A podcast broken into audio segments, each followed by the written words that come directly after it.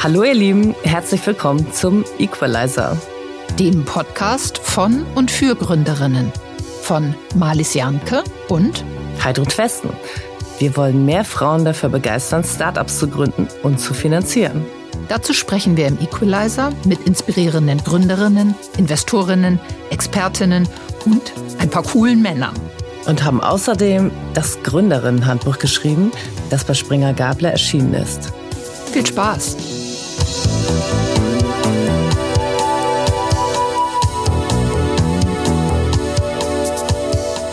Wir freuen uns über unseren Kooperationspartner KfW Capital.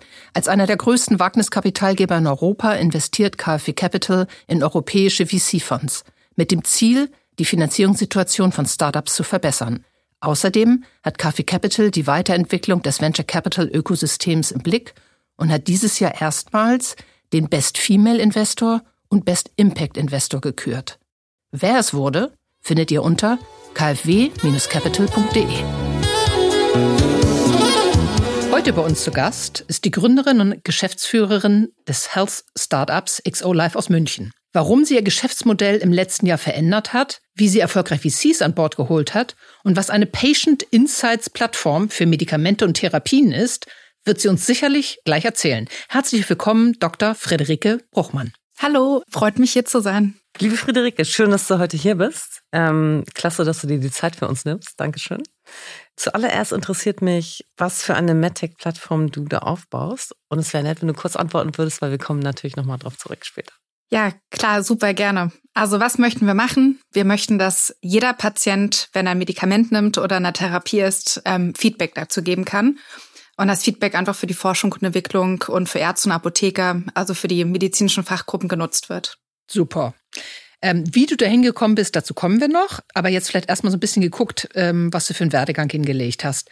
Du hast als Berlinerin in München studiert und zunächst an der Ludwig-Maximilians-Uni äh, und dann ging es weiter für den Master und Promotion an die TUM, ne? Ist ja, richtig? Genau. Genau.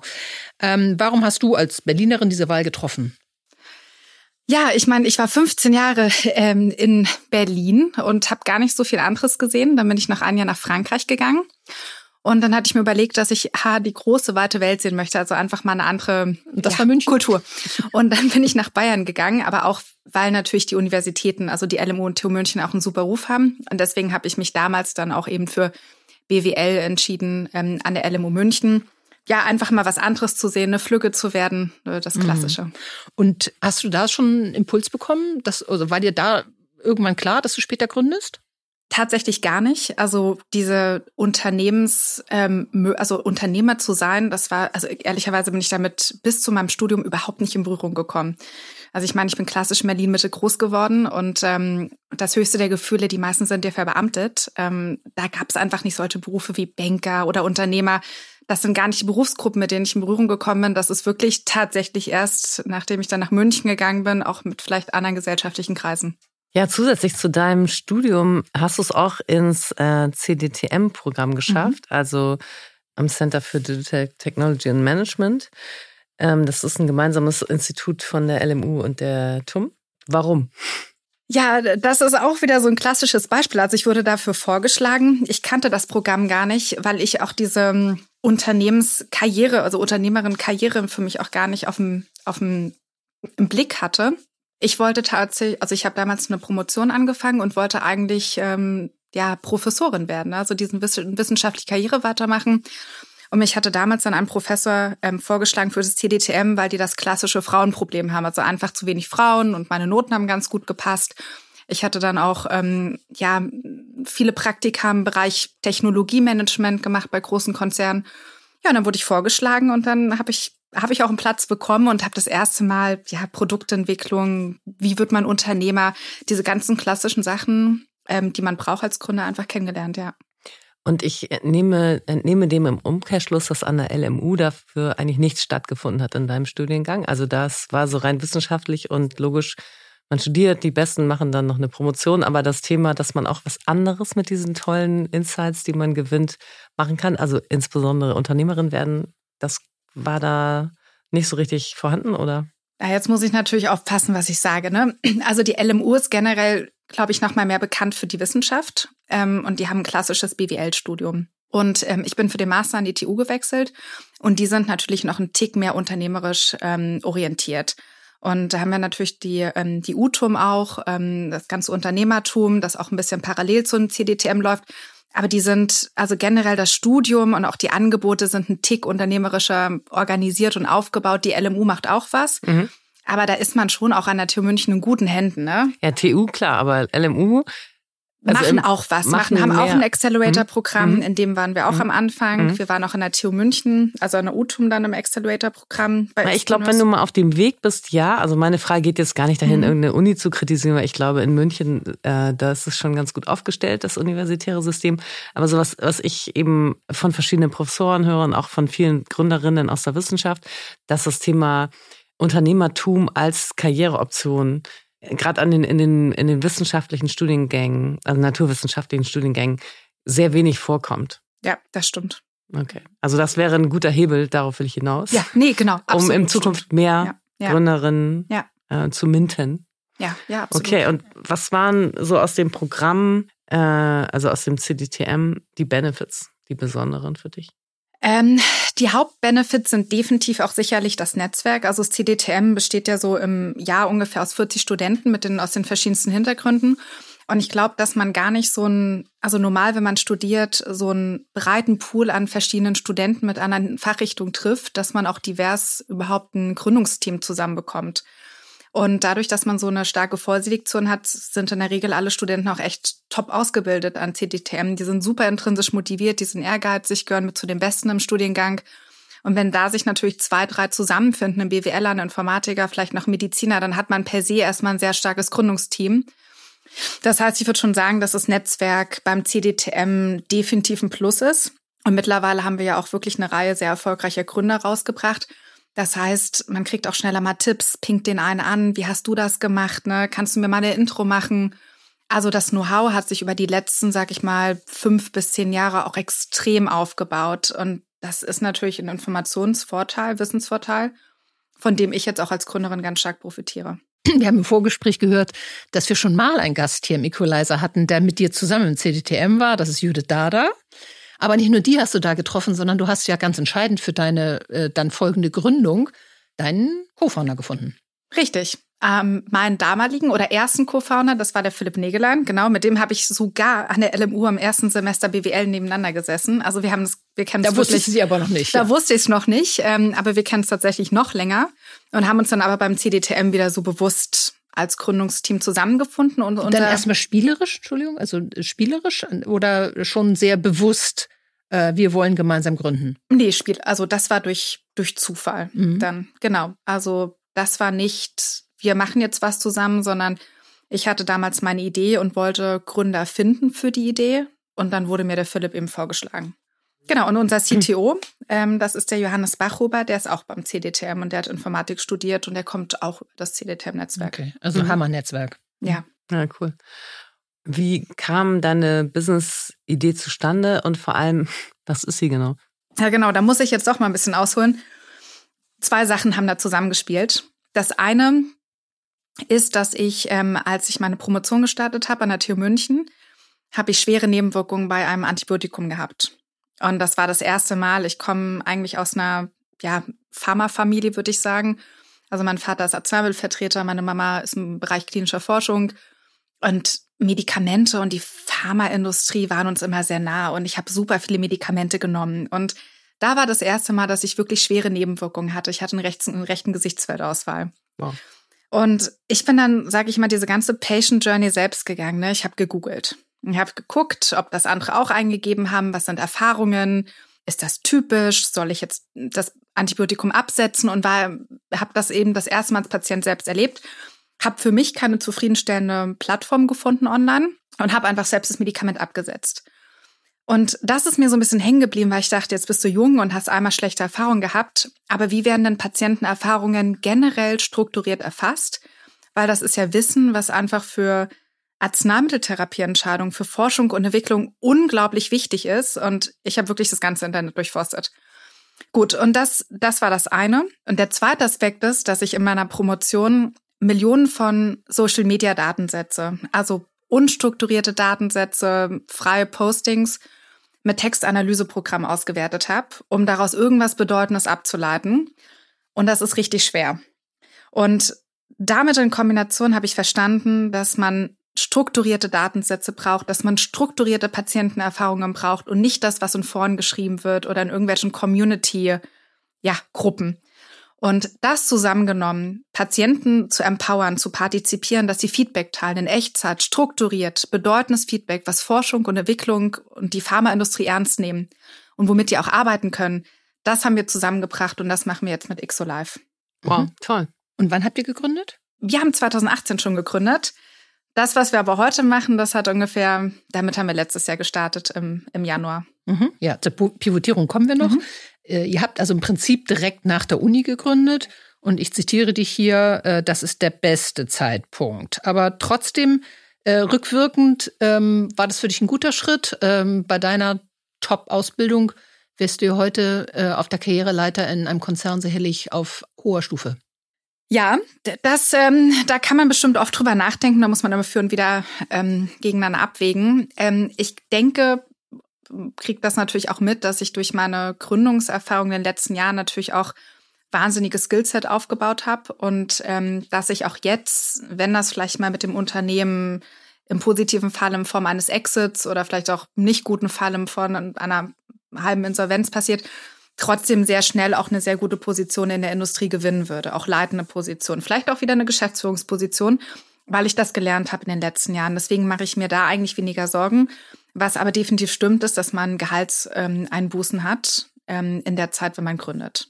Also das kann ich ganz klar sagen, dass das wesentlich weniger ist als meine Freundin, meine akademischen Freundinnen, die jetzt alle in der Industrie sind.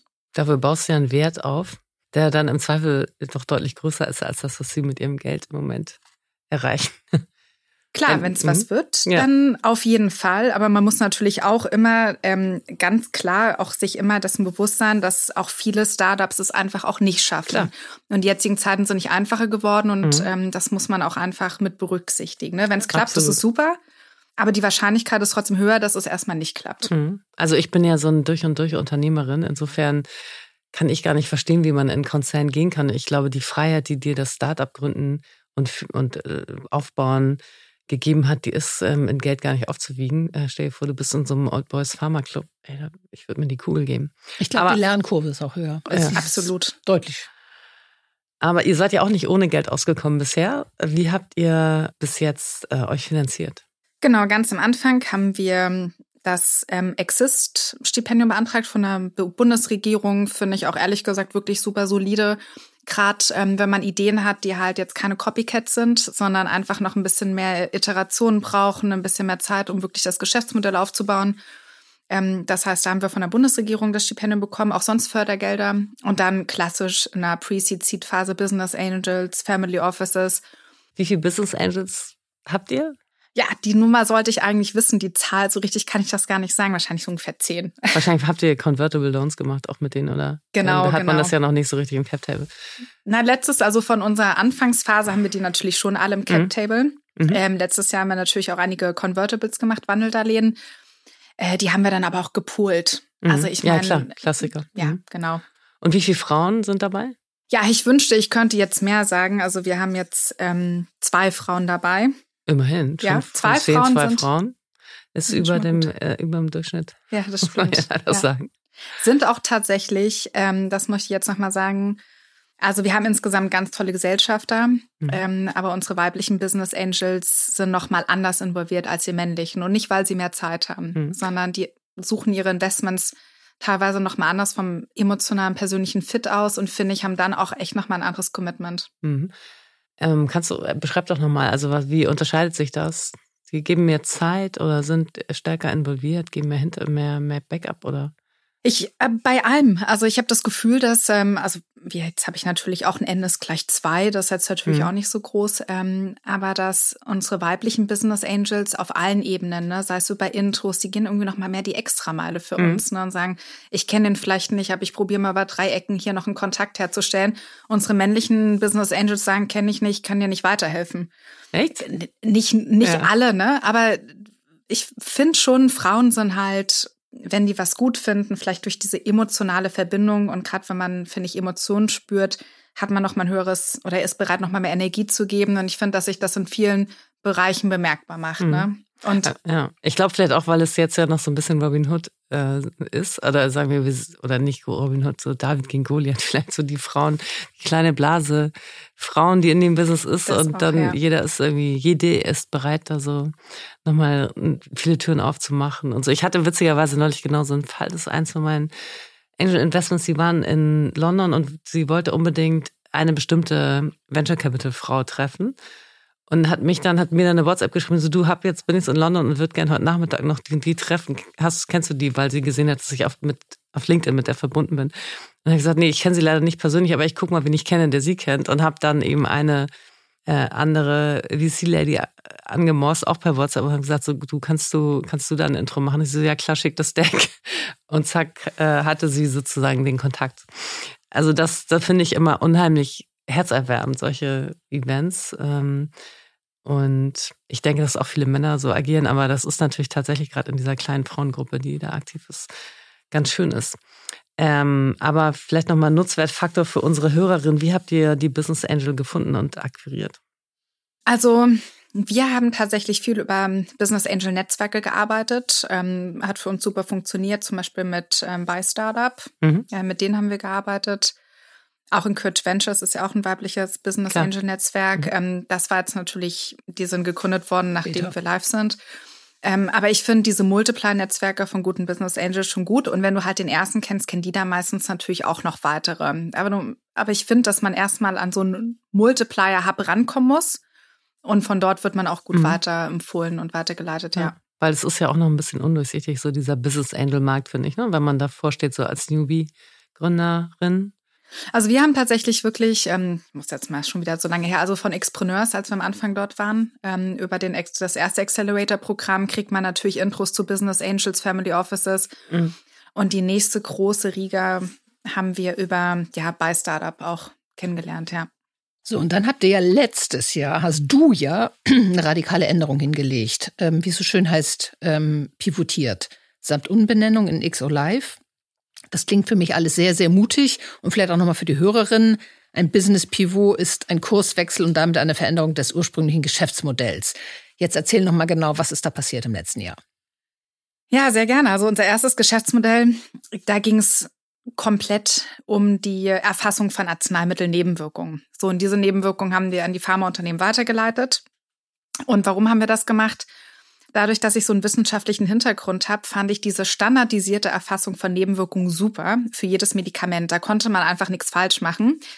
Und vor drei, vier Jahren war auch gerade diese Erfassung von Patientenerfahrungen generell noch nicht so weit. Heute gibt's verschiedene Standards für verschiedene Erkrankungen. Damals war das halt noch, noch in den Kinderschuhen. Und deswegen haben wir halt mit der Erfassung von Nebenwirkungen angefasst, äh, angefangen. Jetzt ist es so, dass die Pharmaunternehmen nicht so interessiert daran sind, Nebenwirkungsmeldungen zu bekommen. Und das haben mir damals auch viele gesagt, aber ich habe hab das nicht wahrhaben wollen. Ich habe gesagt, nee, wir sind im 21. Jahrhundert. Das ist alles anders. Arzneimittelsicherheit ist das Wichtigste. Ich wurde eines Besseren belehrt. Und ähm, auf jeden Fall, ja, mussten wir pivotieren. Also das erste Geschäftsmodell hätte so auf keinen Fall funktioniert. Und ähm, dabei ist eben unser ähm, oder der der Philipp raus, also unser zweiter Geschäftsführer und hat gesagt, du Rike, in dem Gesundheitswesen, ich will da nichts mehr machen. Ich, das in Deutschland Katastrophe. Ich will nie wieder was damit zu tun haben. Okay. Naja, und ich habe quasi das genommen, was wir hatten, habe mir noch weitere strategische Partner gesucht. Und wir haben halt in mehreren Workshops einfach erarbeitet. Was ist es denn dann? Also die Pharmaunternehmen möchten natürlich mit ihren Patienten Kontakt haben und die möchten die besser verstehen und von denen auch Erfahrungen sammeln nur halt nicht zum Thema Nebenwirkungen. Und als wir das verstanden haben, haben wir auch gesehen, in welche Richtung wir pivotieren müssen. Und heute haben wir eine, wir nennen es Impact Monitor Plattform, worüber Patienten nicht nur Erfahrungen teilen, strukturiert zu einem Produktanwendungen, ähm, Wechselwirkungen, verschiedene Dimensionen in der Wirkungs, im Wirkungsgrad. Also da wird alles abgefragt und auch Nebenwirkungen, aber eben und und nicht nur. Mhm. Und der zweite Aspekt ist, dass Pharmaunternehmen oder auch generell Gesundheitsunternehmen Inhalte bereitstellen können an die Patienten, dass sie auch besser ausgebildet sind, ermächtigt, empowered, weil die Patienten ohnehin alles googeln. Und diese Kombination beides zusammen ist jetzt sehr, sehr erfolgreich. Aber das haben wir eben auch erst verstanden oder nur verstanden, weil wir vielleicht auch vorher vieles falsch angegangen mhm. sind, ja. Aber der Kundenkreis Pharmaindustrie ist geblieben, logischerweise. Richtig, aber die Ansprechpartner bei den Pharmaunternehmen haben sich glücklicherweise auch verändert. Mhm. Ähm, die Abteilungen, ne? heute sprechen wir mit Marketing, Medical Affairs, Produkt, Business Unit Leitern. Vorher haben wir halt mit einer anderen Abteilung gesprochen. Und ja, das ist jetzt so, also ich sage immer im Nachhinein, ich bin froh, dass das erste Geschäftsmodell nicht funktioniert hat, weil wir sonst niemals so ein gutes Geschäftsmodell hätten aufbauen können. Mhm. Wir kommen nachher noch zu den Haltungen einer Unternehmerin, aber mich würde an dieser Stelle schon äh, mal interessieren, ähm, das ist ja sehr mutig, was du da gemacht hast. Also der, der Co-Captain geht von Bord. Ähm, wo hast du die Resilienz hergenommen? Ja, das war tatsächlich wirklich, ähm, was heißt sehr mutig? Ich meine, ich war auch sehr traurig, enttäuscht und ich hatte Angst, allein da gelassen zu werden. Ich habe mich da durchaus auch verlassen gefühlt. Das ähm, ist so. Jetzt ist es so, du hast ein Team von 20 Mitarbeitern, die sich alle auf dich verlassen. Du hast Gesellschafter, die ihr privates Geld reingegeben haben. I'm not quitting, ja, das mache ich nicht, sondern meine Aufgabe oder Verpflichtung oder Verantwortung ist auch, ähm, sich so lange um die Mitarbeiter zu kümmern, auch um die Gesellschaft. Das ist meine Verantwortung als Geschäftsführerin. Und viele haben damals gesagt, Rike, lass das Ding gegen die Wand laufen und gründe einfach neu. Und ich weiß auch, dass heute in der jetzigen Finanzierungsrunde es immer noch, also das hängt uns richtig nach, dass Klar. wir eine Pivotierung hatten. Das kriegst du nie wieder aus dem Cap-Table raus. Und dann sage ich immer, löst das mal bitte eure Bewertung von dem Geschäftsmodell, von dem Cap-Table, weil ich glaube, viel wichtiger ist zu sehen, welche Art der Geschäftsführung ihr auch investiert. Und wer nicht geht, wer an Bord bleibt und wer das ganze Ding, den Karren aus dem Dreck zieht und dabei bleibt und ähm, sagt, komm, wir, wir stellen jetzt alles nochmal um auf das Team. Ne? Die haben ja von heute auf morgen andere Sachen entwickelt und komplett neue Visionen und alles.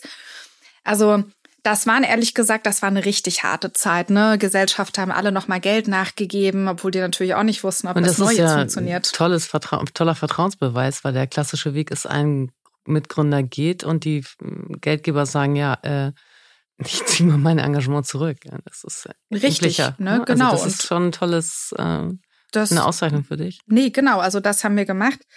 Wo habe ich die Resilienz herbekommen? Ich glaube, ganz wichtig auch zu wissen, dass es das Richtige ist, dass ich weiter dran geblieben bin, dass ich auch jeden Tag das Richtige mache und aufgeben kann ich ja immer noch. Und solange ich immer sehe, dass es einen Weg weitergeht oder Optionen gibt, das ist immer wichtig, wenn man Optionen hat, sollte man auch immer weitergehen. Und für sich muss man natürlich auch irgendwann definieren, wo ist die Grenze, an der ich aufhöre. Und mhm. ich war vielleicht öfters sehr nah an der Grenze dran, aber ich habe sie nie überschritten. Und deswegen habe ich immer weitergemacht. Ja. Und so wirst du dir, also jetzt machst du es im Moment als alleinige Geschäftsführerin.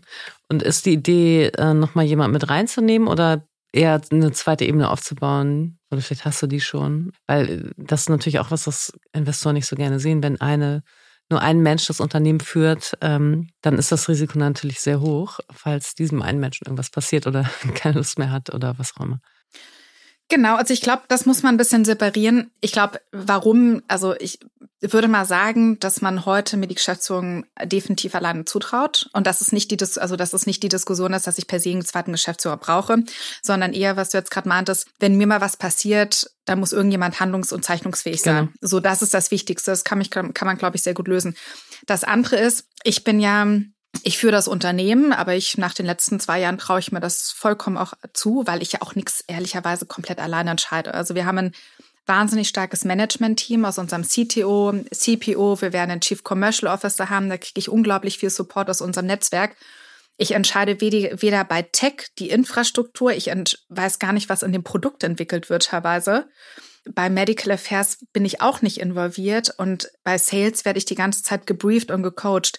Also ich treffe nicht wirklich alleine Entscheidungen oder bin jetzt in allen Bereichen involviert, sondern wir sind komplett demokratisch partizipierend aufgebaut. Ja, mhm. Und ich sage auch immer, wenn ich irgendwie Entscheidungen treffen muss, dann spreche ich genau mit den Personen auch unserem Netzwerk, hole mir die ganzen Informationen und entscheide mit denen gemeinsam oder dann alleine, aber nicht basierend allein auf meinen Informationen. Also heute würde ich weder sagen, dass ich mich alleine fühle, noch dass ich wirklich Entscheidungen alleine treffen muss, sondern ich habe immer mindestens ein oder zwei Ansprechpartner, die mir richtig helfen, aber die auch dadurch, dass sie nicht einfach so kontaktiert werden, sondern auch dann wirklich mit gewissen Problemstellungen, die ich habe, dann auch wirklich in dem Moment helfen und sich auch Zeit nehmen. Mhm. Und was ich eben vergessen hatte, wie viel habt ihr insgesamt geraced bisher? Insgesamt haben wir jetzt 4,5 Millionen geraced. Cool. Ja, super spannend und auch ehrlich gesagt vielen Dank, dass du hier den, den Journey der Pivotierung teilst und äh, beeindruckend die Neuaufstellung äh, beschreibst. Wir machen jetzt eine kurze Pause vom Interview, denn in jeder Folge stellen wir Podcast mit weiblichen Host vor. Denn es gibt immer noch deutlich weniger Frauen als Männer, die einen Podcast hosten. Daher möchten wir euch an dieser Stelle immer einen von Frauen gemachten vorstellen. Heute stellen wir den Podcast von Dr. Annette Bruce vor. Sie hostet den Podcast Talking Purpose, Talking Purpose Wirtschaft neu denken. Das bereits seit mehr als zwei Jahren. Und sie interviewt alle zwei Wochen rund um das Thema nachhaltig erfolgreiche Unternehmen und Markenführung. Hört rein. Ende der Werbepause. Genau. Ja, kommen wir zum äh, Thema Finanzierung. Ich muss da tatsächlich dich einmal äh, zitieren aus dem Vorgespräch, Ricke, wenn ich darf. Ich will mit XO Live erfolgreich sein, nicht für meinen eigenen Geldbeutel, sondern für den Fortschritt und Nutzen in der Gesellschaft. Aber ich als Gründerin brauche dafür noch mehr finanziellen Support, als es heute der Fall ist. Ist bei dem Zitat die Betonung auf Gründerin, also brauchst du als Gründerin insbesondere mehr finanziellen ähm, Support, oder ist es doch vielleicht auch die Branche? Genau, das, das stimmt. Also definitiv ich als Gründerin brauche auch relativ gesehen mehr Support, aber generell auch die ganze Startup-Branche ähm, braucht viel mehr Kapitalzugang. Ähm, denn letztendlich ist, also ich würde schon eher sagen, auch wenn man sich ja manchmal ansieht und anhört, wie viele Pitches auch natürlich so der durchschnittliche VC pro Jahr screent und wie viele Investments er tatsächlich tätigt. Da kann man eins und eins zusammenzählen und sieht, dass einfach Angebot und Nachfrage überhaupt nicht zusammenpassen und matchen. Und da einfach eine sehr starke, viel zu starke Selektion meines Erachtens auch stattfindet, auch teilweise eine verzerrte Selektion. Ne? Also auch nicht immer, dass vielleicht immer die besten Ideen wirklich finanziert werden.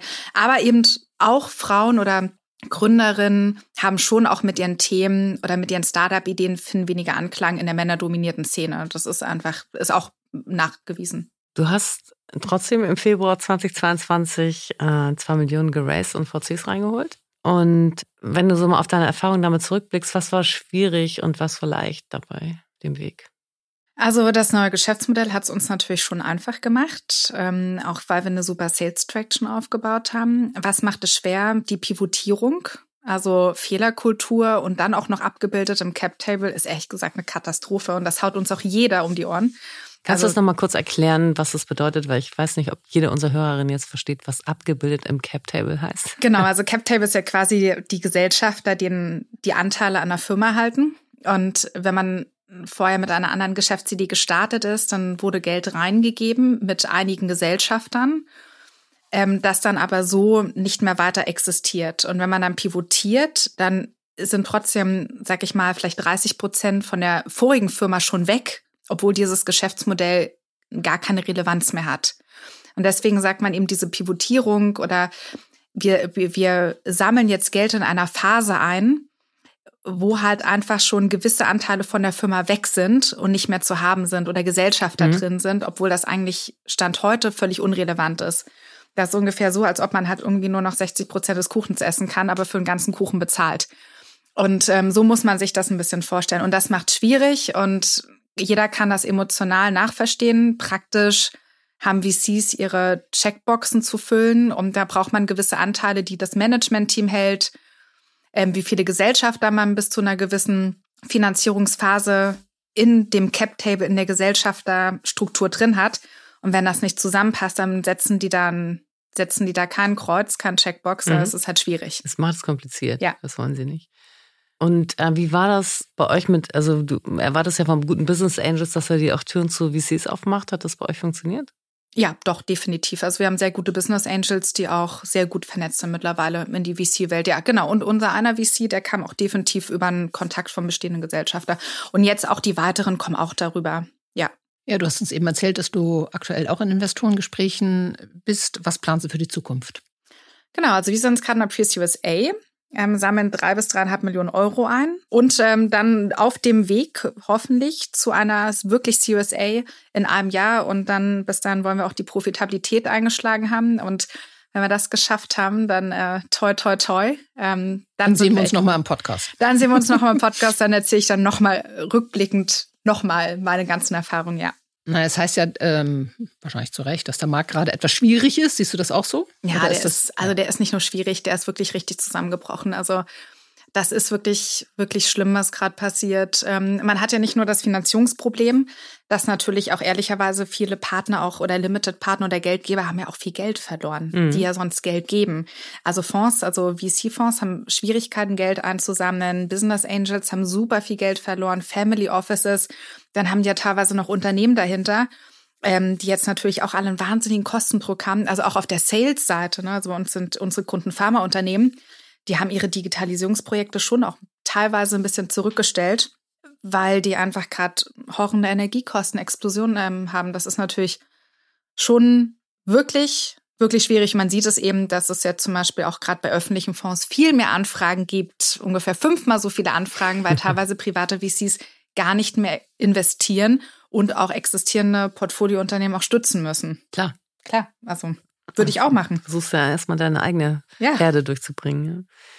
Ihr habt es bisher schon zu 40.000 registrierten Patientinnen gebracht. Das ist ja schon eine sehr beeindruckende Zahl mit einem Team von ungefähr 20 Leuten. Wie wollt ihr weiter wachsen? Ja, also wir haben, wir haben in den letzten eineinhalb Jahren quasi nichts in Marketing investiert. Also wir haben nur in Produkt und Tech investiert, ähm, um die Plattform zu entwickeln.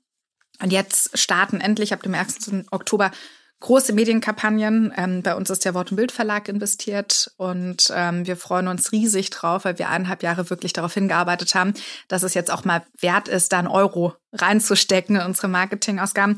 Also wir haben viele Sachen geplant. Klassisches Marketing über Online-Kanäle. Wir haben ein paar strategische Partnerschaften, kann ich leider noch nichts dazu sagen. Aber generell wird diese Plattform durch sehr viele Stränge gespeist. Und ja, jetzt ist die Plattform halt einfach auch so gut, dass man sich sie angucken kann, dass man sie nutzen kann, dass unsere Nutzer wiederkehrend sind. Ja, jetzt macht's, jetzt macht's richtig Spaß. Toll. Schön. Ja, noch mal so ein bisschen zu den, zu, äh, zu deiner Haltung oder zu den Eigenschaften. Du hast im Vorgespräch so einen tollen Satz gesagt. Gründung hat mich Demut gelernt. Was willst du uns damit sagen? Ich verstehe es, weil ich finde es auch super klug, aber ähm, vielleicht erzählst du es den Hörerinnen nochmal. Ja, also wenn man gründet, erlebt man natürlich schon ziemlich viele sehr harte und sehr niederschmetternde Situationen. Und man lebt vielleicht auch in unserer Gesellschaft, vielleicht auch vor dem Krieg und alles, was passiert ist, eher so, dass man sich ganz toll fühlt und vielleicht so ein bisschen überlegen auch. Und wir waren alle glücklich und zufrieden und auch vielleicht übermütig. Und was ich schon finde, was jetzt einfach mit der Gründung passiert ist, auch mit vielen schwierigen Situationen, dass man einfach viel bodenständiger wird und dass man viel dankbarer ist für einfache Situationen, für Situationen, die funktionieren, dass man manchmal Menschen beobachtet, die gut miteinander umgehen, auch mit kleinen Gesten, vielleicht viele Sachen, die wir vorher gar nicht mehr wahrgenommen haben oder geschätzt haben. Und ja, für mich ist es einfach total, oder was mich wirklich auf dem Boden gehalten hat, ist zu sagen, ja, dankbar für kleine Situationen zu sein, ne? für die eine Abmachung, an die man sich gehalten hat, für das Commitment, das gegeben worden ist, Vertrauen, was nicht missbraucht worden ist. Und ähm, ich finde halt, dass diese kleinen Tugenden, mit denen wir eigentlich alle mal, die wir eigentlich alle mal gelehrt haben, dass die jetzt vielleicht wieder auch mehr wertgeschätzt werden. Oder ich schätze sie definitiv mehr wert als Gründerin, weil sonst manchmal der Alltag doch ein bisschen knallhart und brutal sein kann. Das ist ja auch ein Thema, wofür Netzwerke wirklich gute Orte sind. Also um sich gegenseitig wieder ein bisschen aufzubauen, ähm, sich zu stützen. Ich habe gesehen, dass wir beide bei Encourage Ventures Mitglied sind. Ja. Wie betrachtest du insgesamt das Thema Frauennetzwerke? Also ich finde das, find es super, dass das jetzt gestartet wird. Ähm, ich finde das richtig wichtig. Ne? Also das ist auf jeden Fall der erste große Schritt. Ähm, was man, was man natürlich ähm, trotzdem noch wissen muss, also oder beziehungsweise viele Frauennetzwerke oder Frauen, die es erstmal investieren, die sind natürlich noch ganz frisch dabei und die wissen vielleicht manchmal gar nicht so um ihre Verantwortung oder das, was Gründer sind, sich erhoffen. Und das ist meistens Zugang dann zu weiteren Geldgebern, weil Geld ist immer das größte Thema. Und ähm, ich weiß das auch, weil das auch zum Beispiel bei den Coach Ventures auch ähm, besprochen wird und dass auch die weiblichen Business Angels da mehr educated werden. Es ist natürlich wichtig, dass wenn man am Anfang als weiblicher Business Angel Geld gibt, ähm, in der ersten Pre-Seed-Phase, dass gerade eben zwischen Seed und CUSA, da ist das Tal der Tränen, da wird's richtig hart. Und da ist es noch viel schwieriger, einfach für Frauen Finanzierungszugang zu haben. Und deswegen ist schon die Verantwortung auch von vielen weiblichen Business Angels nicht nur am Anfang Geld zu geben und dann zu denken, ja, ja, die gehen dann schon weiter, sondern Frauen-Startups gerade mit den Ideen finden, habe ich auch eingangs schon gesagt, nicht so viel Anklang bei vielen VCs, ne? Also bei männerdominierten VCs, weil einfach die Themen so weit weg sind. Und das ist einfach so. Das muss man gar nicht mehr diskutieren, dass das so ist. Sind das nicht Minderheitenproblematiken? Ja, ehrlicherweise genau. Nein, war ein also, Witz jetzt, ne? Also, ach so, ja, nee, genau. ja, ja, nee, das ist hier, hier stimmt. Und ähm, deswegen denke ich, dass da viel noch gemacht werden muss. Also man hat die ersten äh, weiblichen Business Angels, jetzt kommen die ersten weiblich geführten VCs, die im Seed investieren. Und ich denke, dass es dann hinten raus einfach immer mehr VCs geben muss, ja, die bewusst in Minderheiten investieren, richtig. Ja, dass man so diese ganze Finanzierungsphasen immer besser abdeckt. Also ich wollte jetzt auf jeden Fall nicht sagen, dass Frauen eine Minderheit sind. Also jedes Femtech-Thema betrifft mindestens 51 Prozent der Weltbevölkerung. Das ist doch wirklich ein Witz. Nee, aber weiblich geführte Startups sind Minderheiten in dem das Sinne. Heute noch soll das aber hoffentlich in der Zukunft nicht mehr sein. Mhm. Und jetzt hast du es aus Business Angel Perspektive betrachtet. Du sitzt aber hier eher so als äh, mhm. Startup-Gründerin. Wie ist es aus der Perspektive? Wer ist da dein wichtigster Ratgeber? Geben dir auch die Frauennetzwerke guten Rat oder wer, wer ist da so wichtig für dich? Ja, also ich glaube, jedes Netzwerk ist gut. Ne? Da unterscheide ich jetzt nicht zwischen mhm. ähm, Männern und Frauen. Also unsere weiblichen Business Angels haben mir jetzt in der Pivotierung sehr stark geholfen, eben klar auch emotional oder haben eben vielleicht noch mal einmal mehr dafür investiert, dass wir einen gewissen Kontakt bekommen oder Intros auch zu VCs gemacht. Aber per se würde ich jetzt nicht zwischen Männern und Frauen unterscheiden, ne? sondern wenn ich ein Thema habe, sei es zum Beispiel im Rahmen der Finanzierung, spreche ich jeden Gesellschaft an und sage, mhm. könnt ihr mir Intros zu den und den VCs machen oder zu jemand anderem, der wiederum Intros mhm. hat. Das ist für mich total wichtig. Aber und so Netzwerke außerhalb jetzt deines eigenen Inner Circles? Tatsächlich nutze ich das eher weniger, mhm. sondern ich würde sagen, ich arbeite schon stark mit meinem Inner Circle. Und wenn ich jetzt eben eine konkrete Problemstellung habe, dann würde ich mir, und das kann mein Inner Circle nicht bedienen, dann würde ich mir eben Personen raussuchen außerhalb, mit denen ich darüber spreche. Ne? Und schaue halt, dass sie sich dafür Zeit nehmen, weil Zeit ist total kostbar.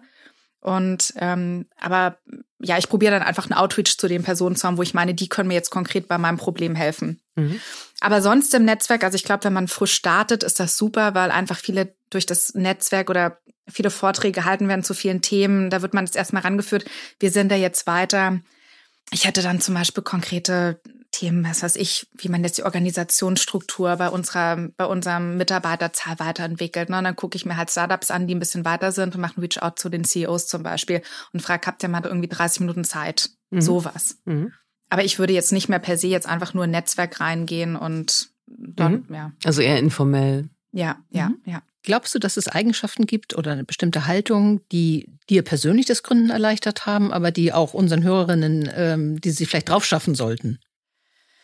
Ja, also ich denke, dass es echt wirklich wichtig ist, extrovertiert zu sein, auch selbstbewusst, super ehrgeizig, ähm, leistungsorientiert. Also ich sage immer, man geht ja nicht eine Extrameile, ähm, sondern ich würde sagen, ich bin tausend Extrameilen gegangen. Ich bin immer wieder aufgestanden, immer wieder weitergemacht, immer wieder, wie man es gesagt hat, das reicht nicht, das Pitch-Deck hier und so. Du musst immer wieder weitermachen und dich immer wieder übertreffen, obwohl du eigentlich bei der ersten Ergebnis schon dachtest, Mensch, das war jetzt super eigentlich. Ähm, und glaubst du, du musstest da mehr machen als ein Mann? Ähm, also mir wird das von außen oft gesagt, ähm, dass ich mehr mache als ein Mann, ja. Deswegen würde ich sagen, tatsächlich ja. Und Kannst du jetzt bitte nochmal Female Founders hier ein bisschen Mut machen? Ja. Weil nicht alle sind ja so tough wie du, wie du unstrittig bist und es auch beschreibst. Aber gibt es nicht auch eine Seite, wo du sagst, hey, ich mach Mut und ähm, have fun?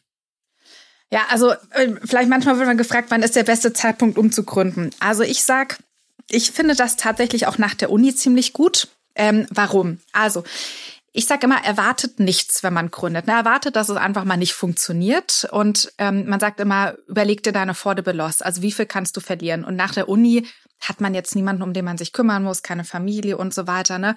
Ich finde, da hat man halt wirklich noch mal so drei, vier Jahre, wo man wirklich so Trial and Error machen kann. Und wenn eine Idee unglaublich gut funktioniert und, und aufgenommen wird, dann würde ich sagen, dann mach jetzt mit dieser unternehmerischen Karriere weiter.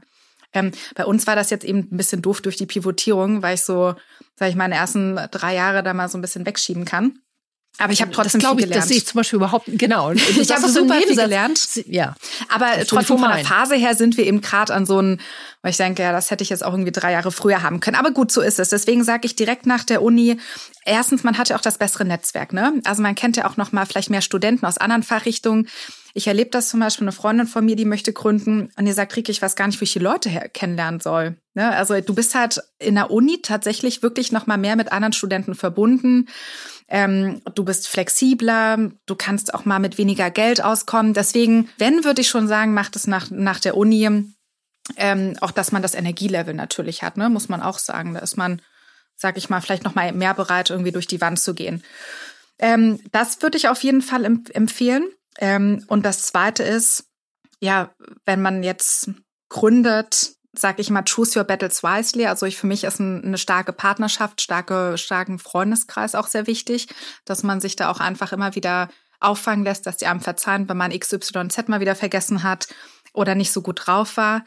Ähm, deswegen würde ich sagen, das soziale Umfeld ist wirklich sehr wichtig. Ne? Und das sollte man auch pflegen und auch dankbar dafür sein. Und vielleicht das auch wirklich, ja, eben sehr zu schätzen wissen. Ja, und das Dritte sage ich immer, wenn man dann gründet, ähm, eben erfreu dich auch an den kleinen Dingen. Also sei eben demütiger, sei dankbar für die kleinen Sachen und probier nicht bei allem dich darüber hinwegzusetzen oder auch das irgendwie auch nicht überheblich oder so anzugehen. Ne? Und ich glaube, dass man so viel weiter im Leben kommt. Absolut d'accord. Du sagst jetzt so einfach, schätze auch dein soziales Umfeld ausreichend. Also ich weiß so aus meiner Phase, äh, so direkt nach der Uni, als ich ähm, auch eine Firma mit aufgebaut habe, dass ich irre viel gearbeitet habe und dass ich auch total viel Spaß dabei hatte, weil man kommt ja in so einen Flow äh, mit seinem Team und so, dass man sagt, hey, das ist einfach so geil. Und ich hatte echt Freunde, die habe ich dann irgendwie drei, vier Mal musste ich dann kurzfristig absagen, weil dann irgendein Börsengang irgendwie dazwischen kam und ich musste noch bla bla für den Vorstand, der braucht es am nächsten Tag und so. Und irgendeiner hat dann auch tatsächlich mal gesagt, so Heidrun, mach's noch einmal, dann gibst du mir wirklich das Gefühl, dass ich dir gar nicht wichtig bin und dann war's das auch. Also wie, wie handelst du das, weil du wirst ja wahrscheinlich auch ähnlich viel arbeiten. Ähm, wie, wie schaffst du es, dieses soziale Netzwerk so zu pflegen, dass es äh, weiterhin, sag ich mal, vielleicht so ein bisschen ächzt, aber funktioniert und welche Tipps gibst du dafür? Also ich gehöre zu den Leuten, die sich nicht darüber definieren, einen exorbitant großen, vermeintlich großen Bekanntenkreis zu haben oder Freundeskreis. Ähm, mhm. sondern ähm, ich habe einen sehr, sehr engen Freundeskreis. Ne? Ich habe meine zwei besten Freundinnen und dann habe ich danach meine fünf nächstbesten Freundinnen. Und wir sind einfach immer total offen, total authentisch miteinander. Ne? Wir erzählen alles. Also ich kenne schon auch in der tatsächlich auch Gründerwelt schon viele, die eigentlich gar nicht so enge Freundschaften haben. Und ich denke, also wenn ich eine Sache echt richtig gemacht habe, dann war in diese wirklich authentischen, vertrauensvollen, engen Beziehungen zu investieren, weil die mich die letzten Jahre echt aufgefangen haben und mir viele Sachen verziehen haben oder auch mal für mich da und auch mir mal mitgeholfen haben. Ne? Aber das geht eben nur, weil die auch gesehen haben, ja, weil man eben vorher so eine enge Bindung hatte oder auch sich nicht so aufgespielt hat in der, ne? Also ich meine, viele sind ja auch befreundet und ehrlicherweise gucke ich da drauf und denke, nee, das ist für mich keine richtige Freundschaft, ne? Das ist auch so ein bisschen dieses, naja, vielleicht auch mal mit jemandem befreundet sein, weil es sich irgendwie gut anbietet oder so, ne? Also ich denke, dass man eben viel authentischer wieder sein sollte, dass man viel ehrlicher sein sollte und dann auch gerne was füreinander macht. Und wenn man sagt, ich habe jetzt gerade richtig viel zu tun und ich schaffe jetzt hier gerade gar nichts mehr für dich, dann würden das eigentlich auch Freunde verstehen. Und bei mir war es lange Zeit so, dass ich die Geschenke zum Beispiel gar nicht mehr eingepackt habe. Weil ich wirklich gesagt ich habe gar keine Zeit. Aber ich habe wenigstens noch geschafft, fünf Minuten wo reinzulaufen und habe dir was mitgebracht, das Beste, was ich gerade leisten kann. Und das hat denen so viel bedeutet. Mhm. Und dann war es auch okay. Ja, schön. Äh, Rike, ähm, vielen Dank. Wir kommen jetzt wirklich zum Ende des Gesprächs und äh, ich finde, du hast ganz tollen Einblick äh, gegeben, sehr ehrlich äh, die Tür geöffnet zu deinem Herz und deinen Erfahrungen. Vielen Dank dafür. Ja, vielen Dank auch für den tollen Podcast und den Austausch. Ja, danke dir. Auch in den nächsten Folgen sprechen wir mit spannenden und inspirierenden Menschen, Female Founders und InvestorInnen, denen Diversity am Herzen liegt. Stay tuned.